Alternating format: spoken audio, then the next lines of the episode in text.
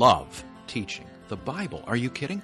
Get up, open up the very Word of God, and in my own finite and fallen way, given the strengths and weaknesses that I have, to try to communicate a book that is a book, but is a book unlike any other because it's not only written by human authors, but written by heaven, by God Himself.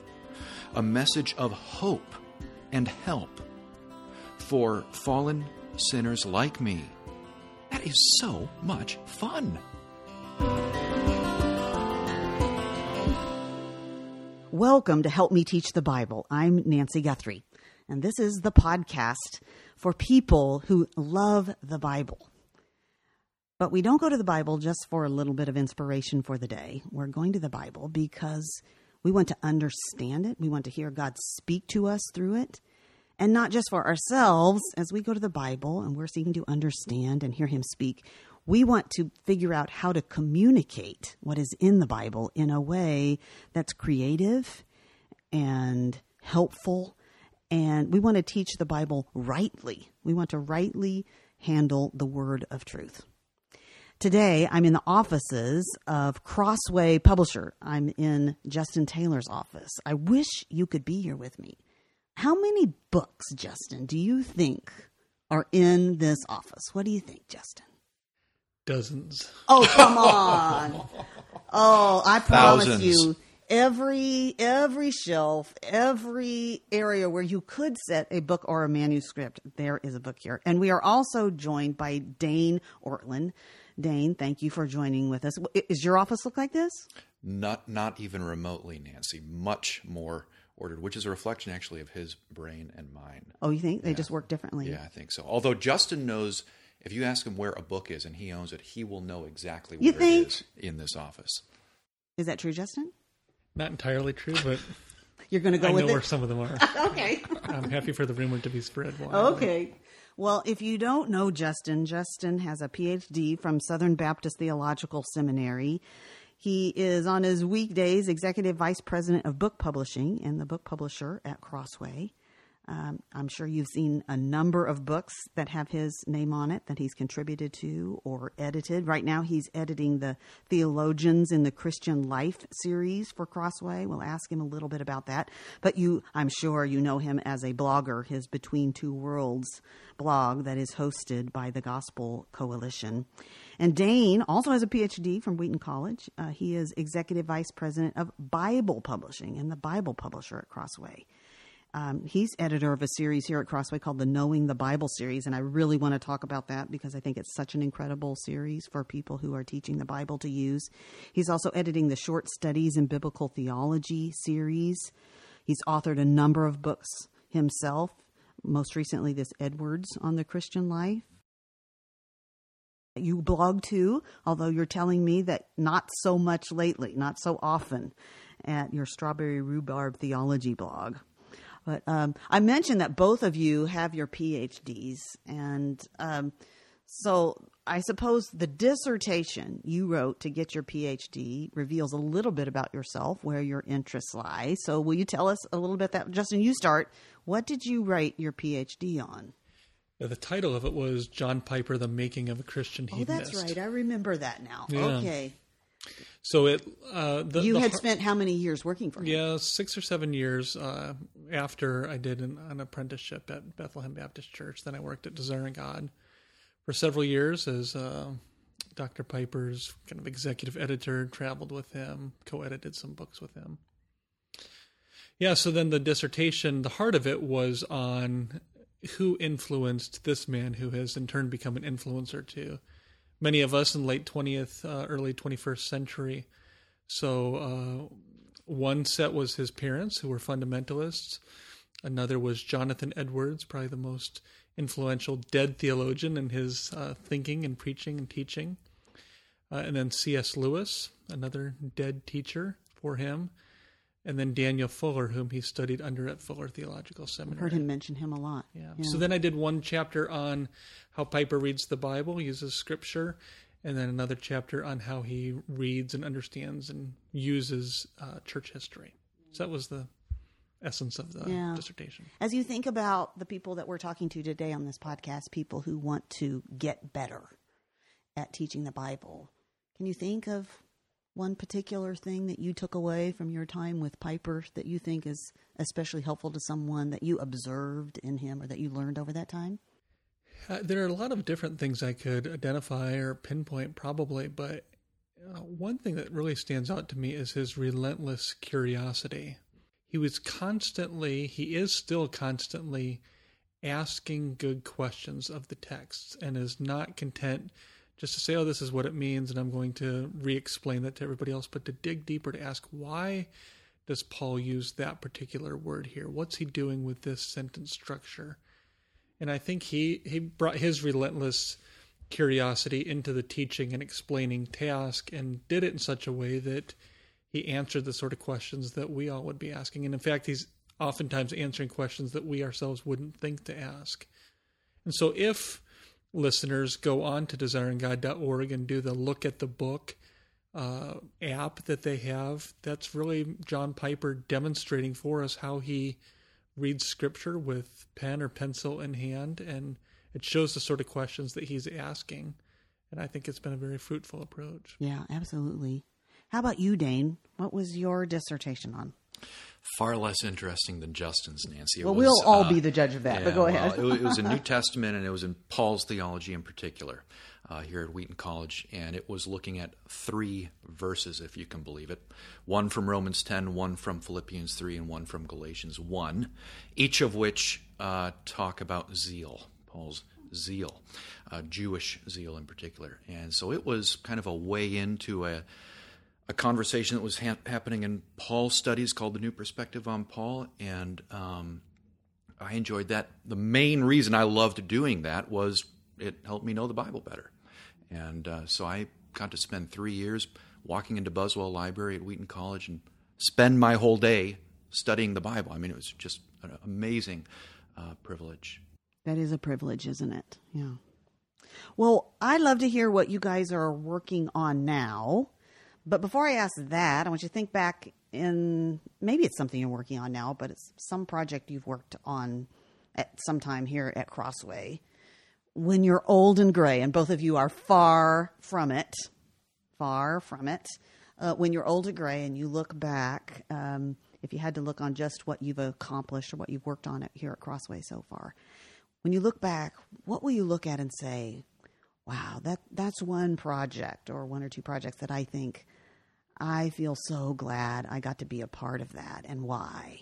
How about you, Justin? What comes yeah, to a, mind? It's a very easy answer Is for it? me because uh, I think it would be perhaps more difficult or awkward if it was a solo authored thing, but it was a team effort, and that was the ESV Study Bible that Crossway published.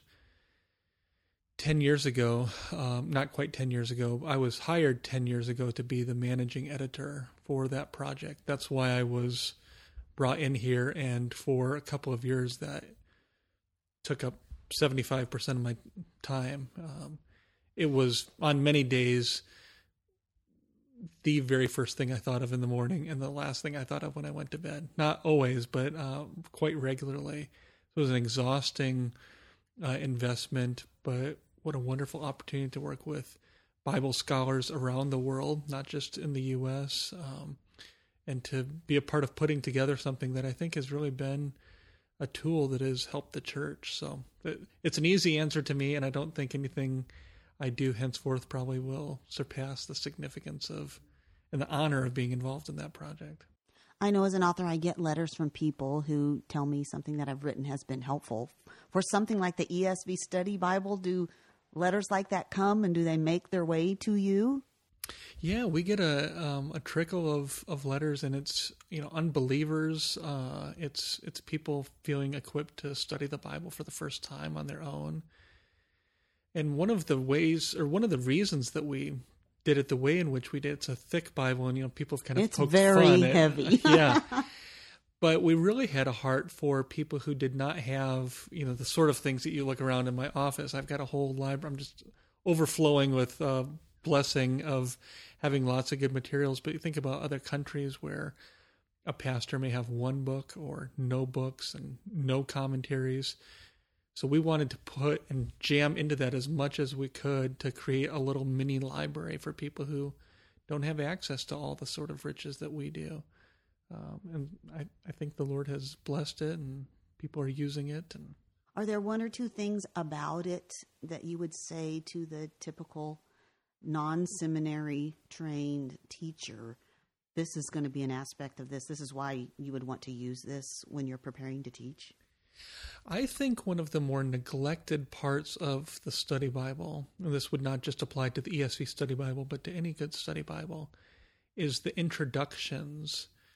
There are introductions to each book, but then there are also introductions to uh, the various types of books. So, what I mean by that is there's an introduction to Genesis, but there's also an introduction to the Pentateuch, or the first five books to help you think about this genre of writing, this period in uh, the history of biblical writing, has its own rules, it has its own background. I think those are among the most valuable things. I really, really believe in uh, the necessity of people just spending time in the Word, soaking in the Word. But I think we can take that to an extreme and neglect the role of others who have taught us because you can get a lot out of scripture on your own. I believe in sola scriptura, the scripture alone is our ultimate authority. But it would take decades, I think, to reconstruct on your own with no help all of the history, all of the dates, of the background material. So those introductions I think can get you a great running start on a book. It's not a replacement. You still have to read the book and pray through the book and study the book as you seek to teach the book but a good introduction to each book will, will really help. I don't know that I've read all of them, but I remember specifically the introduction on the prophetical books being really helpful to me when I was trying to teach those because those are such uh, books I didn't have a handle on or to even understand how to read that literature. And I remember that being really helpful. Yeah. Was there another aspect to the ESV Study Bible you think is especially helpful for teachers? Yeah, I think that the the material in the back then, I mean, the heart, the bread and butter of the Study Bible are the notes, which hopefully will help guide readers in responsible interpretation. But another neglected thing can be all the essays in the back, which help you answer lots of questions if you have not gone to seminary about how does Greek and Hebrew work? How do we know that we have the right books in the Bible? How did that even come about?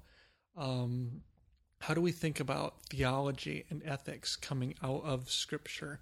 So, all of those sort of things in terms of making appropriate application and understanding historical background. I think that's another important part of it. How about you, Dane? How long have you been here at Crossway working in the Bible? Six years almost. Okay. Yeah, a little less time than uh, Justin. Um, and really, the project that comes to mind for me, Nancy, is something that was built out of the study Bible. And by the way, which uh, the study Bible continues to really be the the pillar, the the uh, heartbeat of our Bible publishing seven or eight years after it was done. But you mentioned knowing the Bible earlier, and that is the number one thing that comes to mind for me, which is simply a series of Bible study guides, and there are lots of those out there, as we know, um, and many of them are, are good and helpful. But we discerned, um, I guess this is about five years ago or so, four or five years ago, that there was still, nevertheless, a need for some Bible study guides to take non formally trained Christians through any given book of the Bible in a substantial, gospel rich, theologically responsible way. And so we started creating these Knowing the Bible guides. J.I. Packer is the theological editor of these. And so they go through a very rigorous process. Um, outstanding contributors uh, writing these. And I am thrilled about it. We're two thirds of the way through. It's coming out over six years, one batch of these per year. So we've done four out of six years and uh, it's helping do catechesis, really, I suppose. Uh, every volume takes you through a book of the Bible, not only asking you questions about the text, but also teaching you by giving you systematic theology, biblical theology, and what we call gospel glimpses. Where do you see the gospel of grace here? Yeah, I, I want to make sure our listeners understand that because that that's a little section of these that I think makes them really unique. I mean, I haven't seen those kind of things in any other kind of Bible study material like you're talking about. Yeah. So, for example, the volume on Isaiah, 12 weeks through Isaiah. So each week you're reading about A six lot. or seven chapters. So, well, in that six or seven chapter portion of Isaiah, you'll have some questions about the text, but then you'll also have the author, who's Drew Hunter. It's one of the best volumes so far in the series, who will um, say, What are tenets of Orthodox evangelical systematic theology that are taught or reinforced here? Two or three paragraphs. Then, same thing for biblical theology. What do you see here? What themes that you can trace through the whole Bible, Genesis to Revelation, pop up here?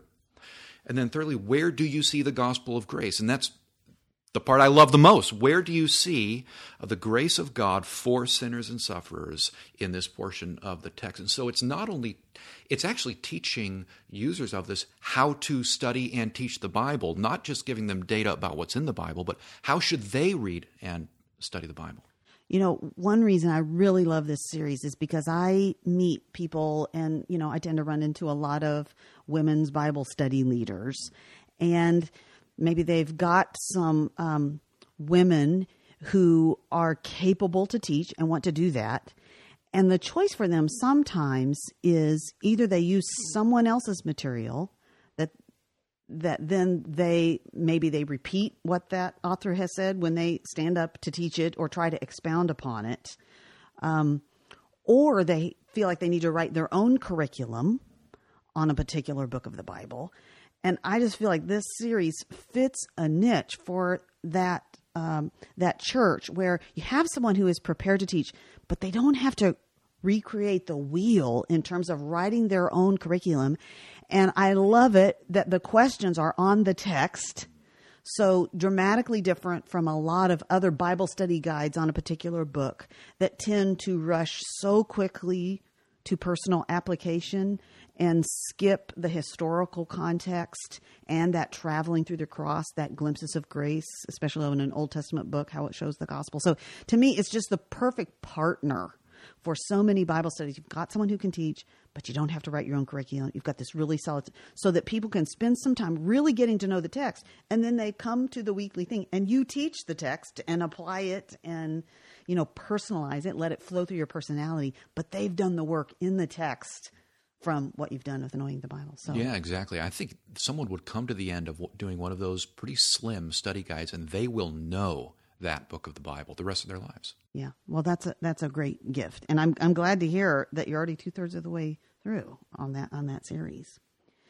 So, help me teach the Bible. Our podcast is for people who are students of the Bible for the purpose that they're going to give it back out, and that means we have to understand it deeply, and we have to get our questions answered about it.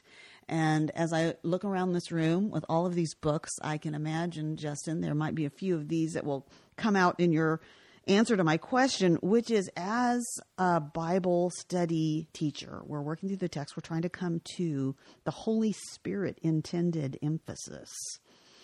Uh, of the text, are there two or three resources, whether they're Crossway or anybody else, that you think and, and maybe it's even for you personally because both of you teach the bible yourselves are there two or three resources that you think wow these are these have been go-to resources for me or these are go-to resources that you got to have justin what do you think Yeah, I'd rather hear Dane's answer than my answer, but let me mention. How about both? All right, we can do both. Uh, I'll mention a couple that come to mind, and uh, perhaps Dane's answer will spur on further thoughts for me. But I'll give you one that I think um, is maybe not exactly what you're asking, or maybe not exactly what people would expect, but I still think this is an important book for listeners to be aware of, and that is Mortimer Adler's How to Read a Book. really i hear that from a lot of people okay the reason is that the Bible is a book. It's a collection of books. It's it's um, you know a collection, uh, a, a series of stories within an overarching story. But Mortimer Adler, who is now uh, with the Lord, converted from Judaism to Christianity, was a very sharp thinker, a very good reader. He edited a whole series of great books from the Western canon, not specifically for Christians or for the church, but just the great books that have been written. So he became very adept at learning how to read books well. And there's sometimes a debate do we read the Bible like any other book? And the Bible is like any other book in that it's it's using arguments and it's putting words together to communicate a point. And so if we can learn to be good readers, we can take those tools of becoming better readers, understanding how arguments work, understanding how sentences are put together, understanding how meaning works, and then we can apply that. Now, of course, the Bible is more than just a book. There has been no other book written by God through his inspiration uh, through his people. But I still think that that is uh, one of the most important books. Um, a philosopher named Peter Kreeft says that uh, he wishes that every college student would have to read that book before they even get admitted into college. When John Piper taught uh, undergraduate Bible students, that was the first book he had them read before they read any commentary, any introductions to the Bible. So I still think that that, that is an important book. So I should probably read that book. You should read that book. But you model already what that book is talking about. But what we tend to take for granted is that we all know how to read already which Adler shows a lot of people don't know how to read well. So that may be my, my surprising recommendation of these. And we've already talked about the ESV Study Bible, but I still think that that's that's one of the most important books in my library here. I have, as you can see, a lot of commentaries. But one of the difficult things about commentaries is that they are so blessedly detailed that it can be difficult if you're just an average person, which I put myself in that category, have a limited amount of time to prepare. You might not have the inclination, the ability, the time to read a 50 page discussion on this passage. Um, and I think one of the things that something like the ESV Study Bible does is it allows you to get right to the heart of the, the issue or the question. It may not solve it for you, but at least you know what to start asking. So those are are two important books, I think. And then, you know, a book like uh, Dan Doriani's book on how to read the Bible is not written first and foremost for scholars or first and foremost for. Remember the title of that? Is is it getting the message? Getting is that the it? message. Is that the one you're talking It about? is, All yeah, right. published by P&R. I think there are many good books on how to read the Bible and how to understand the Bible, but I'd say you don't need to read five or six of those books, but get one solid book like that and read through the whole thing. It'll cover a lot of different genres and a lot of different reading strategies. So I think a book like that is just it's a helpful resource. I definitely agree about the study Bible, uh, Justin and Nancy. That is a it is a seminary education whittled down into one volume in a totally accessible way, and uh, uh, totally um, anyone can engage that without any prior you know prerequisite training or anything like that.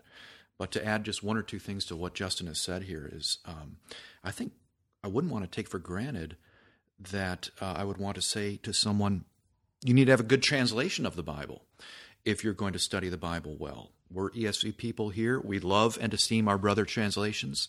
Um, but the ESV will help someone teach the Bible because you're getting a maximally transparent to the original text translation. You're seeing by the very philosophy of translation the words that we were given in the Hebrew and Greek. A couple other things that come to mind. One is uh, I'll mention one book and one series. The series is The Bible Speaks Today, published by IVP, I think. John Stott maybe was one of the editors, certainly wrote several of the volumes for it.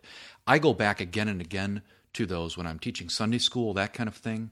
Uh, he did the Romans volume, the Acts volume, a few others. And it is so clear. It's non technical, it's not prolix, it's, he's not going on and on for 50 pages about a certain discussion. Um, very, very clarifying, illuminating to the Bible. The book I would mention is Graham Goldsworthy, anything by Graham Goldsworthy. The book I'll mention is According to Plan, which, if you look at Graham's sort of family of books that he's written, is right there at the center. It's not a particularly hard book to read. He's done some that are pretty, they require a lot of the reader. Um, it's not particularly long, maybe 200, 250 pages, not real, real long. And he just takes you through the message of the Bible, the unfolding, unified storyline of Scripture that culminates in Jesus. And for me, when I read that, it was very much an eye opener, and uh, I would commend it to anyone. I'm with you on that. When I read, he's they've got that trilogy of his books. Yeah, I, I bought a used copy of that, and the the first one in there, that Gospel and Kingdom, Right.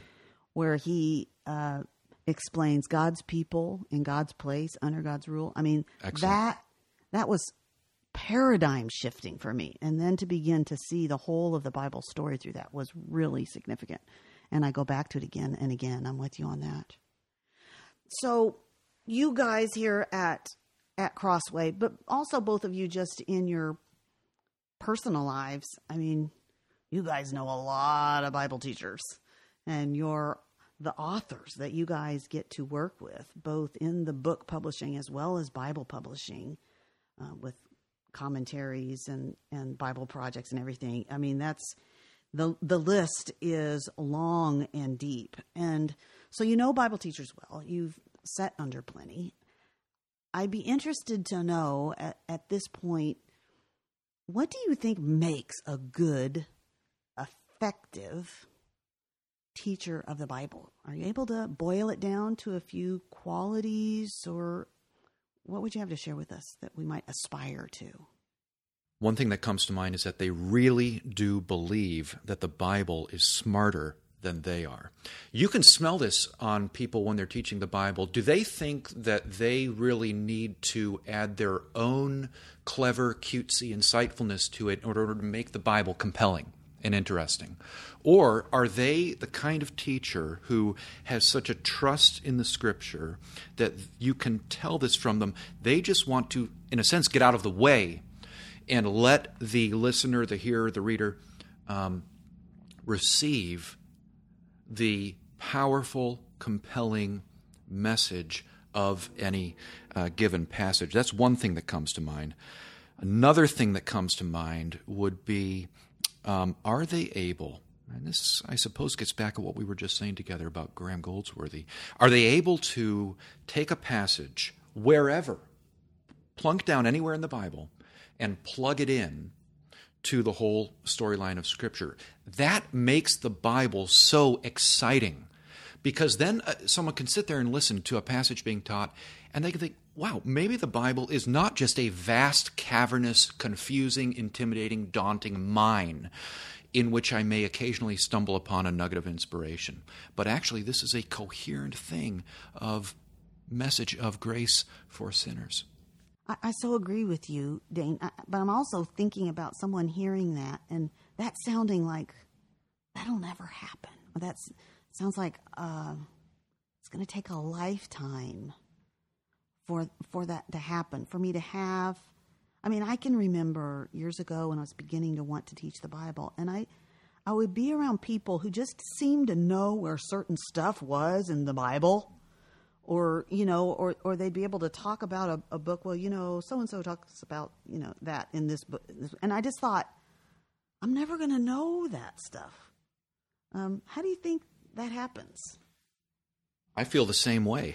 I listen to people and think, good night, how have you mastered so much knowledge about the scripture? And um, maybe that's just because they're insecure and parading their knowledge in front of you and don't know as much as they want you to think they know. Or maybe they really are truly very deeply learned people. Um, and I think we can just say, everyone, look, calm down. Yes, it's going to take you a lifetime, and that's okay. Uh, we're not going to be masters of the scripture and how to teach it when we're 28 years old, and that's okay. It's good. It's right. Does that mean healthy. we shouldn't teach when we're 28 years old? Maybe it does, maybe it doesn't. We'll have older people, wiser people in our lives to help us figure that out. Um, but uh, I think just keep reading. Just keep reading and keep reading the Bible itself. Don't let all of the resources, of which there are so many good ones, crowd out your own unhurried time reading the Bible itself. Thank you. What do you think, Justin? Yeah, I think if we don't ultimately say that the Holy Spirit is the one that makes us effective teachers, I think we are are going to be missing something.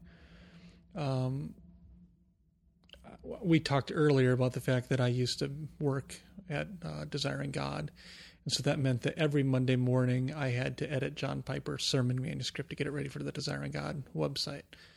So I would see this manuscript before the world saw it. I mean, the, the people at Bethlehem had heard the sermon the day before, but nobody had read the sermon other than John. So I was the first person to read the sermon. I would often think, I could take this same sermon and, and walk down the steps and go to that pulpit and read the whole thing on Sunday morning. They would the people would get the exact same almost the exact same content, but it had not been prayed through uh, in the way that John prayed through it, and there was just the Holy Spirit resting upon him. And so there's an indescribable factor when it comes to good teaching, and that is that the Holy Spirit rests upon, I think, our best teachers. And the great thing is that the Holy Spirit doesn't just rest upon the famous pastors that you listen to on podcasts or the famous teachers that have these enormous Sunday school rooms. The Holy Spirit can rest upon uh, the youngest of us and the most inexperienced. And yeah, there may not be as much content as somebody who's been teaching the Bible for 50 years, but it's the same Holy Spirit. And I think we need to be careful that we don't compare ourselves to others. Uh, the Lord has equipped each of us to understand His Word and to communicate His Word. And for some of us, that may mean just merely communicating it uh, to a family member, to a spouse, to a child, to a small group, and then the Lord may expand that. But I think we need to keep in mind the indispensable role of the Holy Spirit in uh, teaching. And I think then there are other factors. I don't know that I can think of any good teacher who is not uh, a good reader.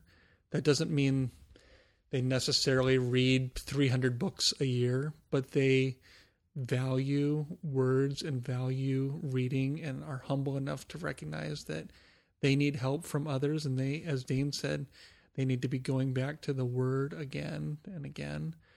Um, so, another thing that may be surprising is that among those uh, most noted teachers, they rarely seem satisfied when they teach or preach, and Nancy may be in that category herself. So you're listening to this and you know Nancy's teaching, and you think, well, she must just walk away from a teaching session thinking, I, I just hit a grand slam. That was amazing. You could see on everybody's face how deeply affected they were. And there's just so many times we, we all do our best before the Lord. We have limited amount of time. Our brains are of a limited size and we we work diligently we teach as best as we can and we leave it in the lord's hands and oftentimes i know that the the messages that i think that i've done the best that where it's it's really oh that was so well put. I don't end up hearing that much feedback about those times. I'll sometimes hear some feedback of you said this and i don't even remember saying it or it was something where i thought well that was about a a c plus level delivery or content. But I think it's very refreshing and freeing to realize the Lord is the one who affects lasting change, and we just want to be faithful. We want to work as hard as we can, but the results are not ultimately up to us. So, that combination of never being satisfied, being humble, wanting to read, depending on the Holy Spirit, all of those things I think combine to make effective teachers. Yeah, and those can, things can sound against each other the sense of never being satisfied, but then at the same time, completely resting in God's promise that He will accomplish what He intends through His Word, and He does work through His Word, and it's not dependent upon the brilliance, the delivery, even the clarity. We want to be clear, but it's not dependent on all those things of the person delivering it. Yep. We work harder than uh, all of the rest, and yet it's ultimately not us. It's the grace of the Lord, Jesus Christ. I wonder for you guys personally, when you prepare to teach, so think about the process from deciding what to teach, doing the study, putting together your outline, adding some flesh to that outline, actually delivering it to even how you deal with it afterwards. There's a certain aspect to it that you find personally still really hard? Or is there a certain aspect where you realize you experience a lot of joy in teaching? Good questions. Uh, yes, many things to both of those questions, I think, Nancy. It, it is, I think, the time in the wake of teaching for the teacher can be a trial laden time and uh, temptation laden of accusing thoughts and why'd you screw that part of the message up and oh you forgot to say that or that part wasn't very compelling and we can get so bound up if we forget the gospel that we've just been probably hopefully teaching but i with you two. I love teaching the Bible. Are you kidding? Get up, open up the very Word of God, okay, and in my own finite and fallen way, uh, with whatever, given the strengths and weaknesses that I have, to try to communicate a book that is a book, but is a book unlike any other because it's not only written by human authors, but written by heaven, by God Himself. A message of hope and help for fallen sinners like me to try to communicate that. That is so much fun. I wish I could do it more. And um, so the whole thing is a joy, but you're right. It is laden with uh, difficulties. I really um, can get frustrated when I'm working through a passage and I get to a text and I just think, I do not know what this means at the end of all the training, of all the, uh, the, the reading I've done. I don't know if I can actually say what exactly this means. So there, we get stumped, and that's fine. That's true of all of us. And uh, we will die, even if we die very, very old. We will die with passages in script in Scripture that still tend to mystify us, and that's okay. What do you think, Justin?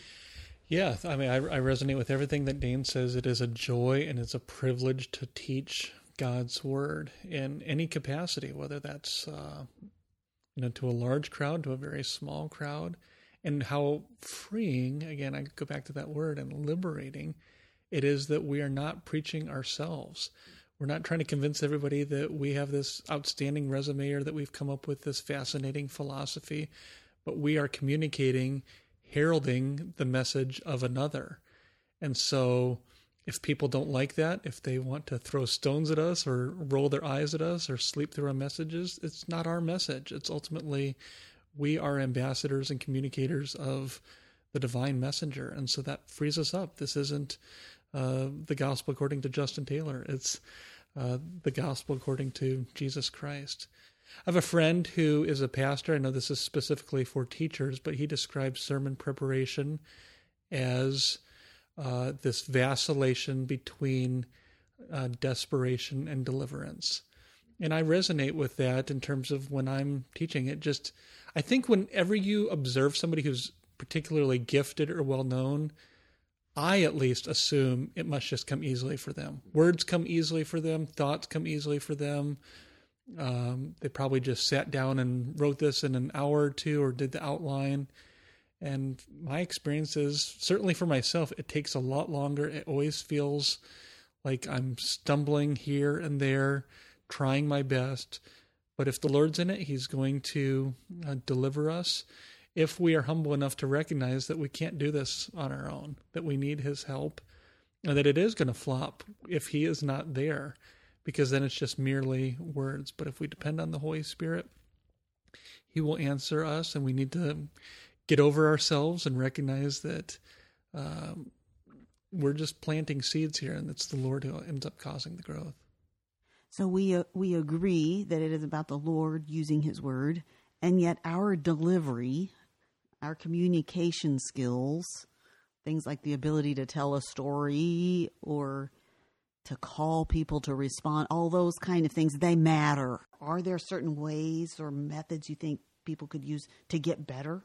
At that aspect of communication? As we listen to a pastor or a teacher or uh, a Bible study leader who's particularly effective, what is it about them that that moves me? So is it study it and break it down? Yeah. Mm-hmm. Is it merely that they have an exuberant personality?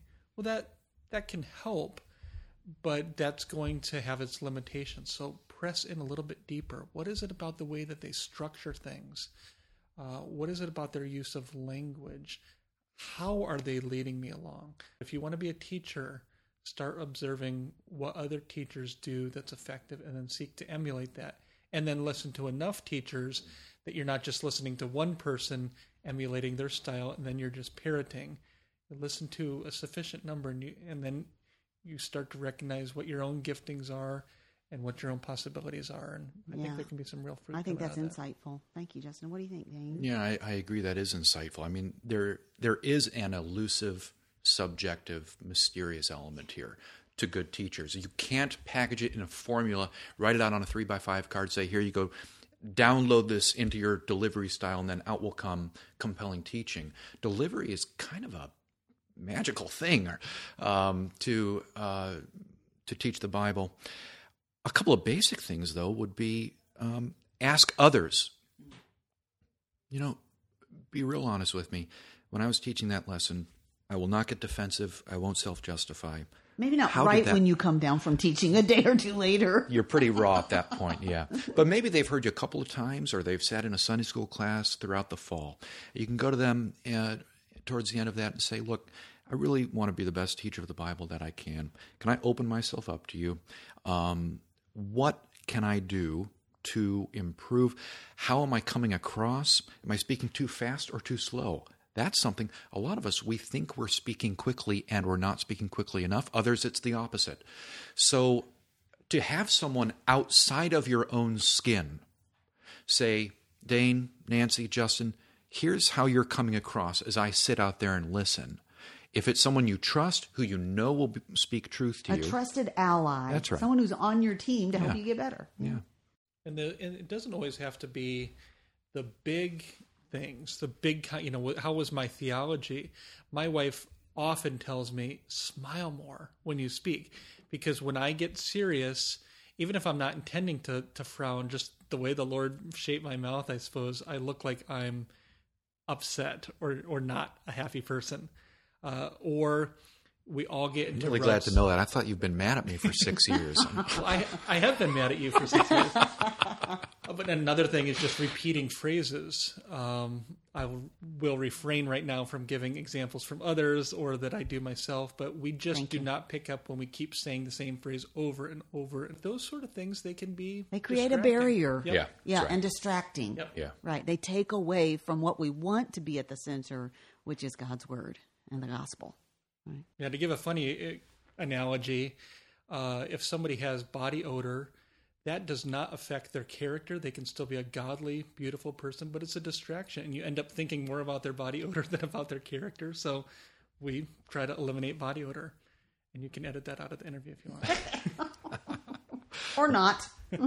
One resource, maybe to, to bear in mind here, Nancy, along this question of delivery, is Bryan Chapell Christ centered preaching. I know it's preaching, but it would be a, there is broad application to it to general teaching of the Bible because he handles, I think the subtitle is the preparation and delivery of sermons, and he handles the, some of the mechanics of how you're coming across and how, not just what, not just to whom, but how to uh, teach the Bible. Very helpful. Yeah. All right. So, um, you both spend all day here at Crossway. You got lots of exciting things going on.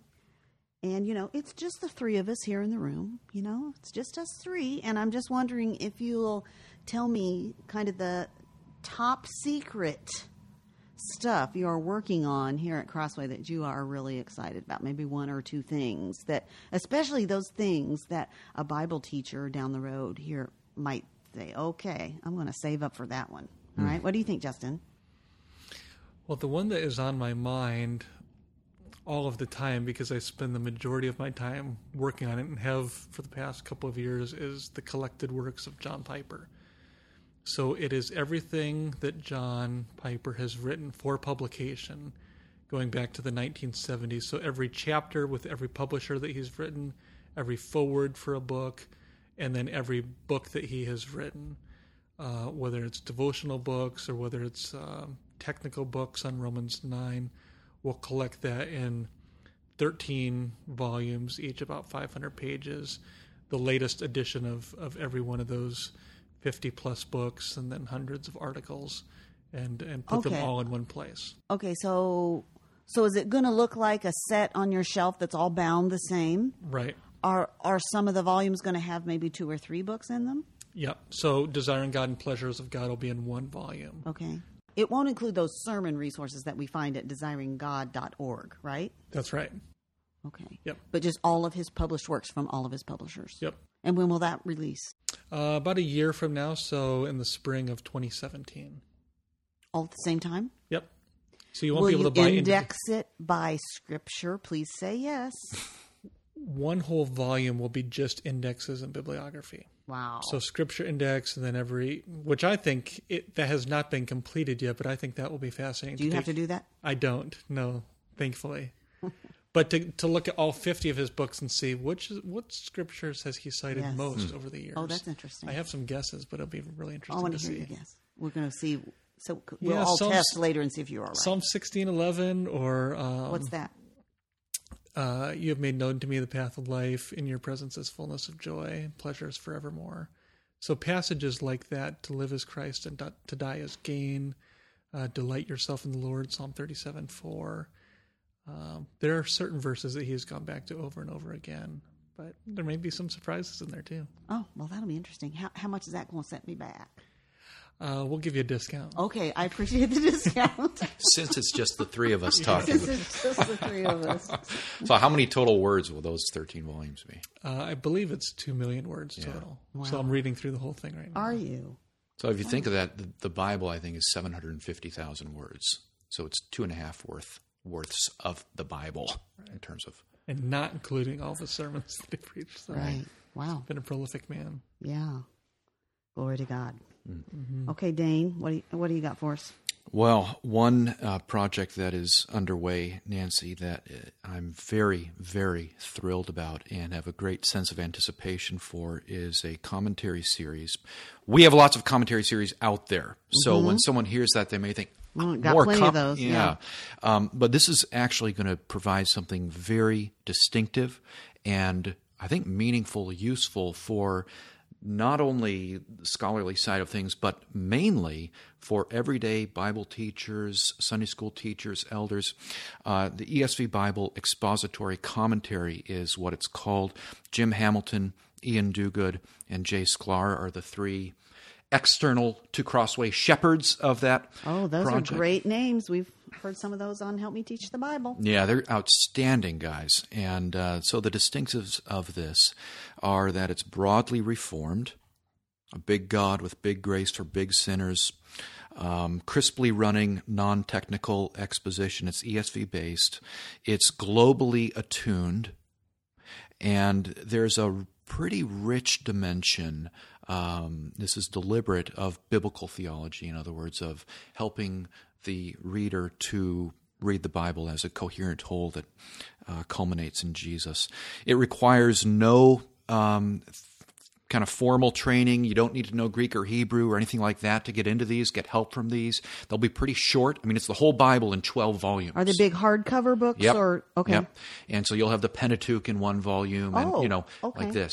Um, Romans, First, Second Corinthians, and Galatians will be one volume. Okay, so they're not on every book of the Bible individually. Correct. Okay. So it's moving pretty quickly through the text, and you don't have to. If you're studying a passage, you're not going to have to read 80 or 100 pages on it. And I'm really excited about it. So when will those first begin to come out? They'll begin to come out next fall, fall 2017, and we'll release a couple of volumes every year for five years.